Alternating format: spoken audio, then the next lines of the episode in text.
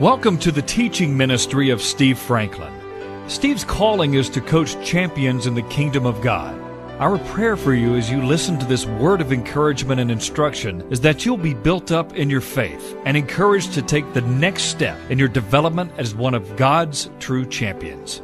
Here's Steve.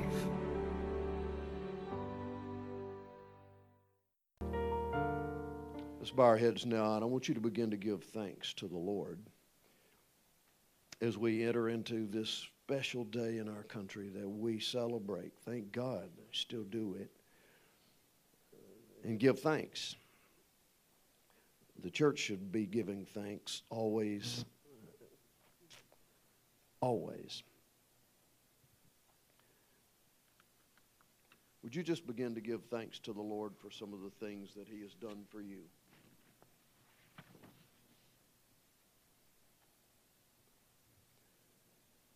Holy Spirit, give us revelation of what it means to walk with thanksgiving in our hearts. In Jesus' name, amen. I love uh, Psalm 22 3. Do you know that when you begin to give, you draw the Lord's attention? The Bible says God inhabits the praises of his people so that when we begin to give thanks, God's ears perk up. He inhabits, He begins to listen to what we say in the giving of thanksgiving and praise. That would change how we pray, shouldn't it? Psalm 100 and verse 4 says, Enter into his gates with thanksgiving that is, if you want to come into the presence of the Lord and know that you're about to worship Him, enter in with thanksgiving. It sets the table for your prayers. Enter into His gates with thanksgiving and into His courts with praise. That is, if you want to go deeper into the revelation of Him, go from thanksgiving to praise. Thanksgiving is, is the giving of thanks for anything and everything that, listen, Every good and perfect gift is from where? From above. And so when we begin to give thanks, we can go to another level and begin to praise the Lord for who He is His faithfulness, His goodness, His love, His mercy, His grace, His provision. But I want you to look uh, specifically with me today to Hebrews chapter 13. Hebrews 13. In talking about the very ministry of Jesus, we're told in chapter 13, verse 15, and it's uh, on, the, on the screen there for you up in the upper corner. Therefore, by him, that is by Jesus, let us watch continually. How often is continual? Let us continually offer the sacrifice of praise to God. That is, the fruit of our lips giving thanks to his name. Continually offer the, the Word of God calls praise and thanksgiving a sacrifice. Do you know if, if you were to say to Lord, Lord, what do you want me to do? I guarantee you one of the things he'd say is, offer unto me a sacrifice of praise and thanksgiving. Jesus has already made the ultimate th- sacrifice. We honor him by continually offering praise and thanksgiving to our God. So it's powerful because it gets God's attention when we offer uh, praise and thanksgiving. And uh, secondly, it does something really, really powerful in partnering with our faith. Let's look at Romans chapter 4 here, and the discussion is about the faith of Abraham. He and Sarah were childless. He was uh, 75, and she was ready for Medicare, about 65. Oh, they didn't have it then? Okay. And um, God said to Abraham, I'm going to bless you and make you great, and I'm going to bless you. In you, all the families of the earth are going to be blessed through your seed, that is, through your offspring. Only one problem there was no offspring. Abraham believed God, the Bible says, and it was put into his account as righteousness. Can I ask you something? Are you willing to believe God when you don't see any evidence that confirms it? Are you able to believe what God says to you without seeing any evidence to confirm it? That's when you're getting somewhere. When he was past 85, somewhere around 86, 87, there was still no offspring. So Abraham thought, kind of like some of us have thought before, I know I have, you know, maybe I've missed this. Maybe I just need to help God. And so you know the story. He said, Since Sarah is not going to be able to have a child, I'm going to, um, and she offered her servant, um, and uh, they birthed an Ishmael.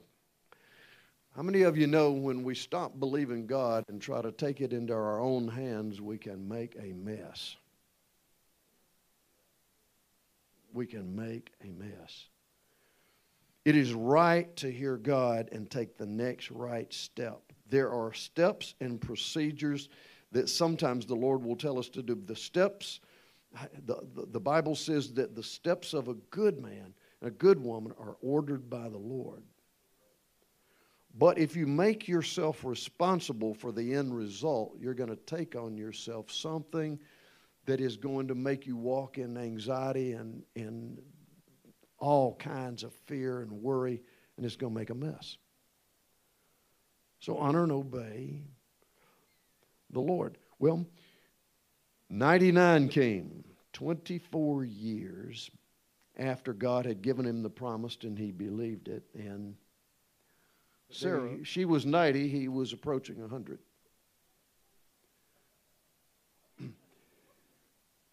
And at 99, still no child. And um, the Bible says that God spoke to him again and told him again what he told him 24 years earlier. I, your seed, in your seed, I'm going to bless all the families of the earth. Well, notice how did somebody wait 24 years to see the promise of God? Look at verse 20, chapter 4. Abraham did not waver at the promise of God through unbelief. But was, how did, he, how, how did he do that? He was strengthened in faith. How? Giving glory to God. He was strengthened in faith, giving glory to God. Being fully convinced that what he had promised he was also able to perform. What he had promised, he was also able to perform. How do you do that? Giving glory to God. Day after day after day after day after day, for all those years, he gave glory to God, being fully convinced that God was able. How about you? Can you give the Lord glory that He is able to do what you can't do? Well, what about when He chooses not to do what you think or wanted Him to do? The best thing for you to do, we've learned, is to give glory to God, give Him thanks. Let Him know that you trust Him even when you don't understand. That will take you somewhere you've never been. Giving glory to God. He grew strong in faith by giving thanks. Do you ever notice what Jesus did before miracles sometimes? When he had 7,000 to feed and he was brought loaves and fishes. This is on top of the 5,000 deal. He took look, look at it for yourself, Mark 8 6. He took that which was insufficient and he lifted it up to the Father and he gave thanks. What was he doing? He's saying, Father, you are able. You are mm-hmm. able. Have you taken your circumstances and your situations and said, You are able? I give you thanks.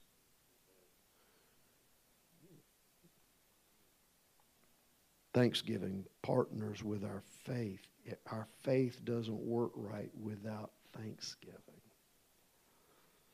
And last, we had been talking about uh, the First Peter 5 passage about how we're to cast all our worry, fear, and anxiety over on Him, for He cares for us. In Philippians chapter 4, this familiar passage, and for years I missed it. Yeah, I missed it. Let's take a look at it. Rejoice in the Lord, chapter 4, verse 4. Always, again, I'll say rejoice. Let your under control, your gentleness, spirit be known to all men. The Lord is at hand. What does that mean? Right here, right now. When we're worried and anxious, I wonder if we stopped and said, wait, the Lord is right here, right now, if that'd make a difference. That's what we're told to do. Rejoice in the Lord. The Lord is at hand. Now, watch this. Do not be anxious about anything. Be anxious for nothing. Be worried and full of anxiety about nothing, but in everything by prayer and supplication. The word for supplicate, supplication means a petition, a passionate petition. Where you take God's word before Him and you make a passionate petition about it. In everything by prayer and supplication with what?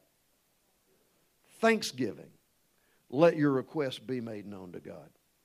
So I got to tell you that a lot of times when I'm praying about something that's causing me anxiety, I know how to pray and I know how to petition. I just forget to add thanksgiving in there. What does adding thanksgiving in there do? Changes my perspective. I begin to see it differently. I begin to see, yes, you've been faithful all these years. Yes, you have rescued me. Yes, you have given me grace. You have sustained me. You've taken care of me. Yes, you have done this. Yes, you have done that. And you are able to do it again. Thanksgiving changes our perspective in prayer, especially when we're in a worried, anxious place. Pastor, come here just a minute. Aren't you glad you got a faith family Amen. who loves you and who will join you in prayer? Do you realize that millions and millions of people have preachers but don't have pastors and a faith family that they could actually come to church and get prayed for? How blessed are we?